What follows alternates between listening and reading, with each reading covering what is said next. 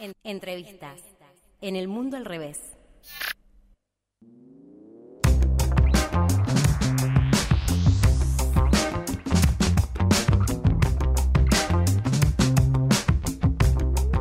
Llegó el momento de la entrevista aquí en El Mundo al Revés, por aire, por aire libre 91.3. Y hoy nos vamos a dar un gustazo, creo yo. Eh, estamos en contacto con Marcos Migoni, cantante de Farolitos. Eh, lo traemos con la excusa, va, con el pretexto de que hace algunos días eh, Farolitos lanzó el videoclip Arrastr- Arrastrando, ahí va, eh, que se estrenó el 30 de julio en YouTube y fue producido por la banda en conjunto también con Penny Lane Films. ¿Cómo estás, Marcos? Te saluda Diana Maraciolo. Hola, ¿cómo andan? ¿Cómo va? ¿Todo bien? Muy bien, muy bien. ¿Me, me escuchan bien? Sí, sí, perfecto. Un gustazo hablar con vos, Marcos. Muchas gracias por atender. Bueno, Muchas bueno, gracias.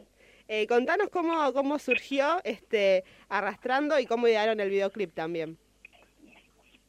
Bueno, esto es una canción que publicamos hace uno- unos meses, creo que en marzo por ahí. Sí, Y bueno, había sido un laburo ahí en pandemia, un poco se hacía como podía, ¿viste? Hacíamos funcionar el estudio nuestro, nosotros tenemos un estudio de grabación también.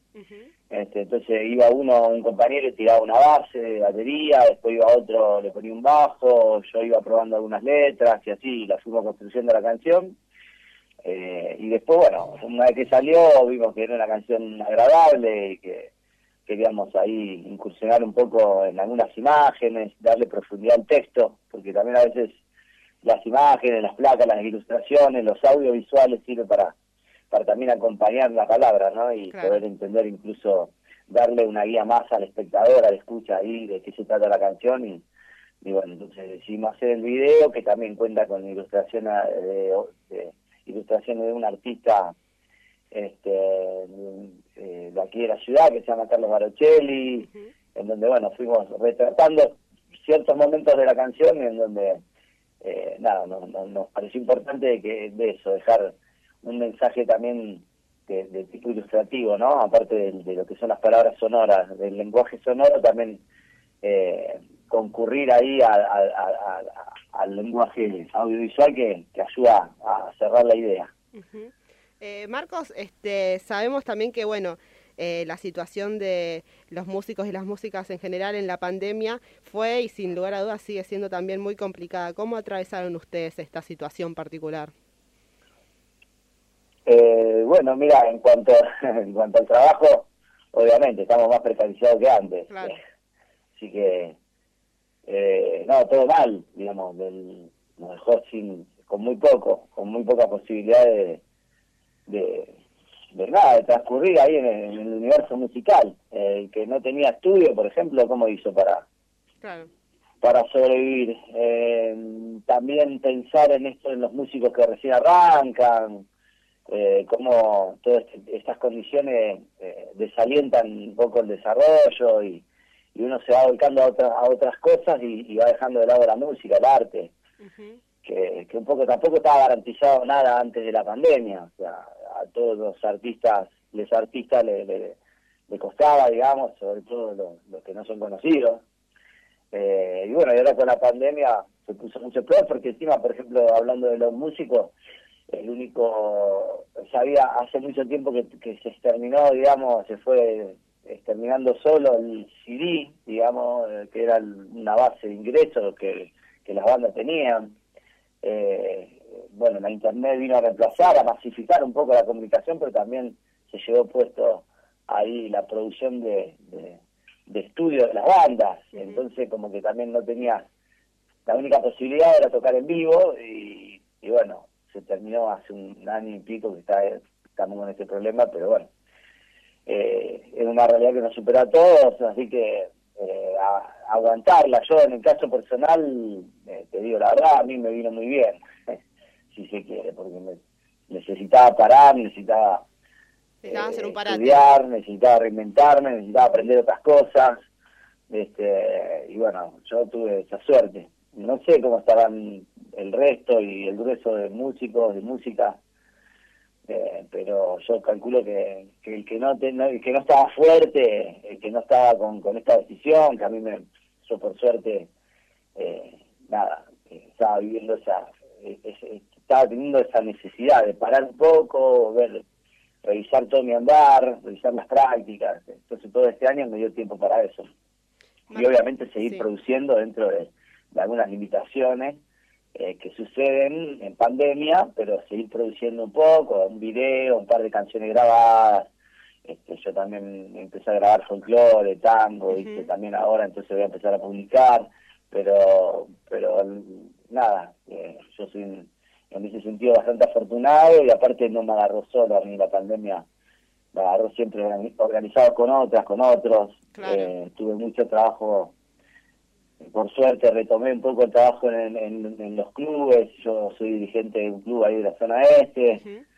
Eh, nosotros al principio de la pandemia estuvimos trabajando eh, con las ollas populares ahí en el barrio eh, que bueno, eran encuentros muy emotivos, cuidados, siempre cuidando, ¿no? Cuidado, cuidado sobre la pandemia. Sí, siempre con la pandemia de por eh, medio, digamos, sí. Claro, sí, sí, sí, y ahí tratando de, con la comida, eh, cuidadosamente seguir juntándonos, seguir organizándonos. así que a mí siempre me agarró con otros y con otras, y tengo ese ese privilegio, el que, que no sentí no sentí el aislamiento eh, muy muy no no me perjudicó tanto.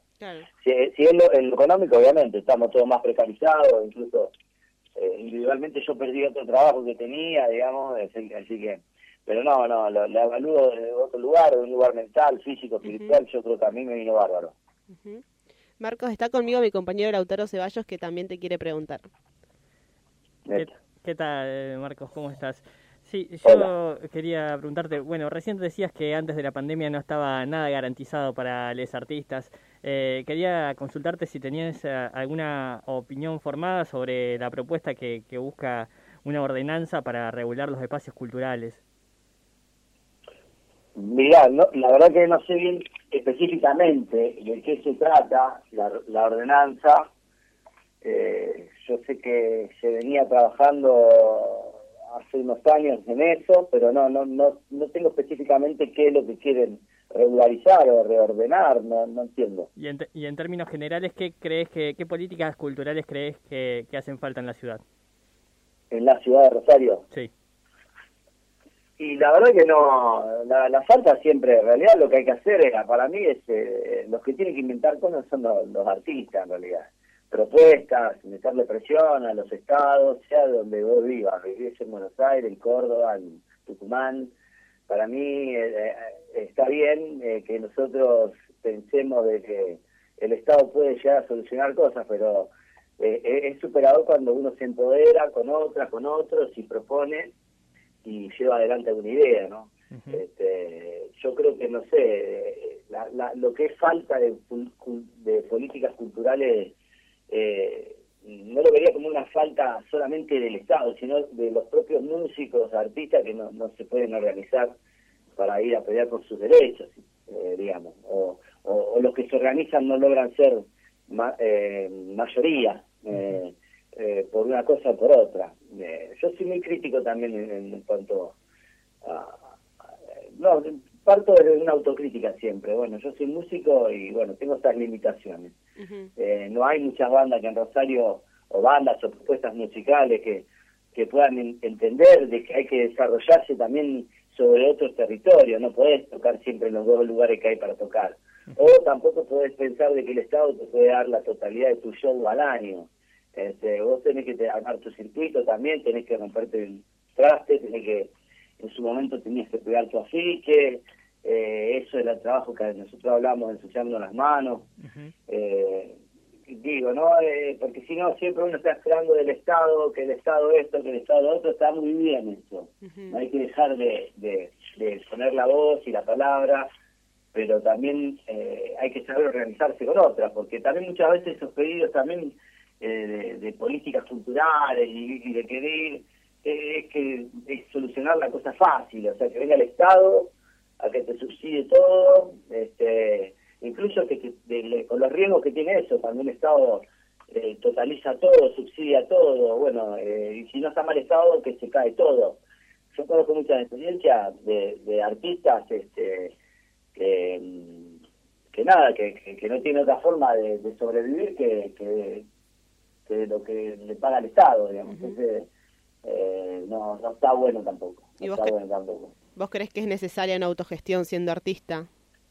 Eh, tiene que haber de todo. Eh, yo digo que si hay una autogestión, vos tenés más poder para después también eh, ir a, gestionar, alquilar un espacio propio, no sé si se entiende. Sí, sí, sí. sí. Que, que, pueda, vos organizado, puedes organizarte con tres bandas y alquilar un club, y hacer la gestión municipal y, pagar algunos gastos y, y hacer tu show, vender entrada. El tema que después cuando nadie vende entrada, ¿me entendés? Claro. hacen los boludos quieren figurar arriba del escenario. Yo, yo en eso soy bastante crítico, ¿viste? También. Yo parto de que primero hay que organizarse y después hay que ir por las demandas a, a, los estados, a, las partes superiores de la sociedad, digamos, que son los estados, lo que sea, como quieran llamarse. Eh, yo sé que hace un año está, está todo inmóvil, ¿eh? Después de la eh, con la pandemia no, no se está moviendo nada eh, no sé ni quién está en Secretaría de Cultura, o no, yo puedo hacer una crítica en este momento porque no sé, porque no se dio más nada directamente, están todos desaparecidos prácticamente. pero bueno. Y, hablando de, organización, Marcos, eh, el año pasado eh, tocaste en los acampes por, por los humedales, eh, estamos viviendo de nuevo las quemas. ¿Cómo fue esa experiencia de tocar en los acampes y, cómo analizás esta situación actual en torno a, lo que está pasando con el ecocidio y? Bueno, eso es un problema que, venimos arrastrando. Ahora nosotros estamos, nos lo ponen a frente a frente a los rosarinos, pero bueno, el desmonte es algo que se viene dando, creo yo, desde que, no sé, desde la forestal en adelante, desde el corrimiento de, los, de, las, de las comunidades de su territorio, de que el, el, capitalismo necesita el tanino en su momento a principios del siglo para para nada, para, para, para curtir los cueros y empieza la masacre sobre los montes, este, y etcétera, en el sur, lo canadiense, en Argentina. Los ecocidios vienen siendo una consecuencia histórica, digamos, una, una, tienen una relación histórica y ahora a los rosarinos lo pusieron acá enfrente, enfrente a nosotros y estamos un poco molestos, pero eh, en realidad, eh, bueno, es muy grave, es muy grave, sobre todo para a mí, yo soy muy me gusta mucho la isla nuestra, me gusta mucho toda la zona de la de Guaraní, la, me gusta estudiar su geografía, este, soy un apasionado de nuestro territorio, de nuestro litoral este, pero también no es un problema que, empezó hace poquito, digamos, y que hay que buscarlo eh, de 100 años para acá, y hay que ver también, incluso eh, los desmontes, los ecocidios, todo esto generan desplazamiento de gente, eh, y estos desplazamientos de gente, ¿a dónde van esas personas eh, cuando se queman esos montes? Y no hablo solamente de la isla, que donde hay poca población, sino bueno, esto sucede en Formosa, sucede, sucede en Misiones, sucede. y esto genera después eh, desplazamiento de personas, migraciones internas, este, destierro, pobreza, pero bueno, hay que saltar, hay que saltar inmediatamente. Yo digo que lo que genera este tipo de eventos solidarios, si se quiere, para con nuestra Pachamama, es que pueda ser uno cada vez más consciente y por lo menos ser crítico de, lo que consume, ponerle. Claro, consciente. Eh, porque yo voy capaz de una campe y después me tomo 16 Coca-Cola, me tomo una bolsa, este, y bueno, entonces no, eh, hay que tener una coherencia, digo yo. A que le molestó esto de lo del cocidio, a que le molesta esto, que se comprometa de esa forma, consumiendo menos boludeces. Claro, claro. Eh, Marcos, eh, volviendo un poco a lo que contabas inicialmente, eh, contanos, bueno, si se puede, cuáles son los proyectos, por un lado de la banda y tuyos también que nos mencionaste a futuro. No, lo musical es todo muy incierto, te, soy sincero, yo me gustaría hacer un show a fin de año donde festejemos los 20 años de la banda, me gustaría grabar discos, me gustaría, bueno, volver a llenar todo como veníamos haciendo en Rosario, ¿no? Eh, volver al ruedo en, Teatro Flores, ir a tocar, eh, ir a tocar con la gente en Córdoba, encontrarme con, con, la gente en Santa Fe, etcétera. Pero bueno, no sé lo que va a pasar. eh, nosotros lo que sí estamos preparados. ¿Tienen ganas? sí, ¿cómo no vamos a tener ganas si es nuestra vida? Imagínate que, eh, bueno, nos costó mucho este parate, pero pero bueno, a mí en el caso mío me fortaleció, yo tengo muchas ganas de hacer cosas, pero hay que ver eh, cómo eh, eh, el, el, rezago de la pandemia va a ir condicionando también mi, mi, mi andar.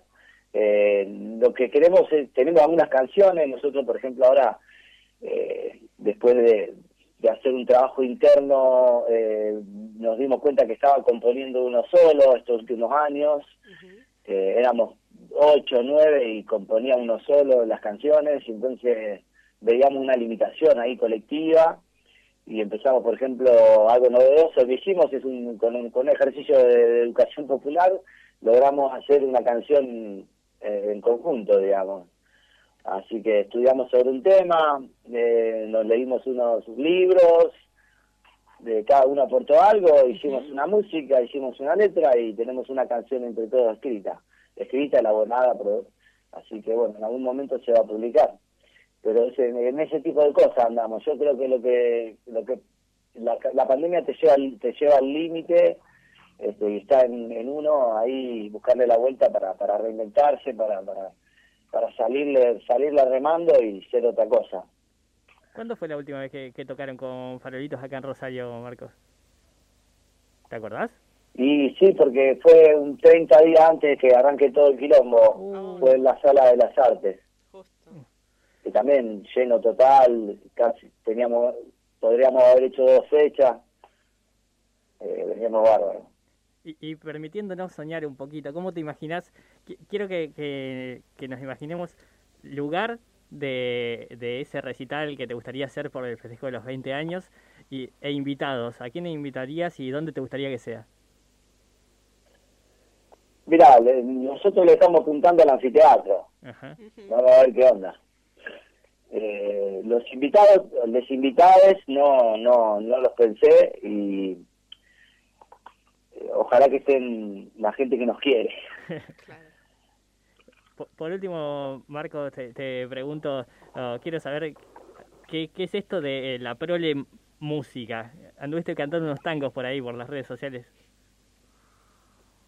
Bueno, la prole es algo que le pusimos ahí a una, a una cosa que se, se está armando ahí, digamos, yo, yo tengo como 20 canciones listas para grabar con un, con un compañero que, que toca la guitarra muy bien, el Chivo, que es maestro docente de música, bueno, un tipo muy respetado en su andar. Y yo con él tengo como 15 canciones, 20 listas para grabar, ¿viste? Así, guitarra, bombo y voz. Entonces, de vez en cuando llamo, por ejemplo, llamamos a la Huawei, que es una compañera que canta ahora con Faroles también, eh, entonces me hace unos coros un tema, canta conmigo otro tema, después puedo llamar a otra persona y voy llamando amigos, así voy, casi la idea es grabar ahí con amigos y amigas, ahí, eh, ir grabando y tener, tengo la posibilidad de un estudio de grabación, entonces eh, todo lo que tengo armado ahí, convocando a gente amiga y, grabando con ellos. La música es linda, pero con amigos mejor.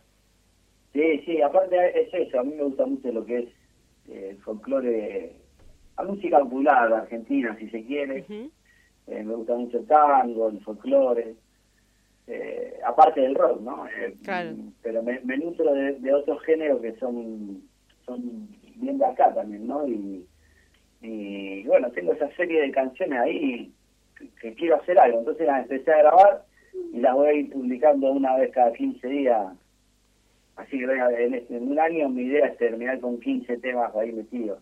Eh, en, YouTube. Que ahora es una, es una página en Instagram. Una página en Instagram, ahí está. Eso te iba a consultar. ¿Por dónde se pueden escuchar? Ahí, es en la Prole Música creo que está, ahora nueva. Bien. Perfecto. Marcos, la verdad un gustazo, te agradecemos muchísimo que nos hayas atendido el teléfono, un placer hablar con vos. Bueno, saludo a todo al aire libre y, bueno, eh, salud. Salud también. Un abrazo grande, Marcos. Gracias. Allí hablábamos con Marcos Migoni, este artista del carajo, cantante de farolitos, contándonos un poco de la actualidad musical eh, de la banda y del personal. Eh, quédate ahí que ya seguimos haciendo el mundo al revés.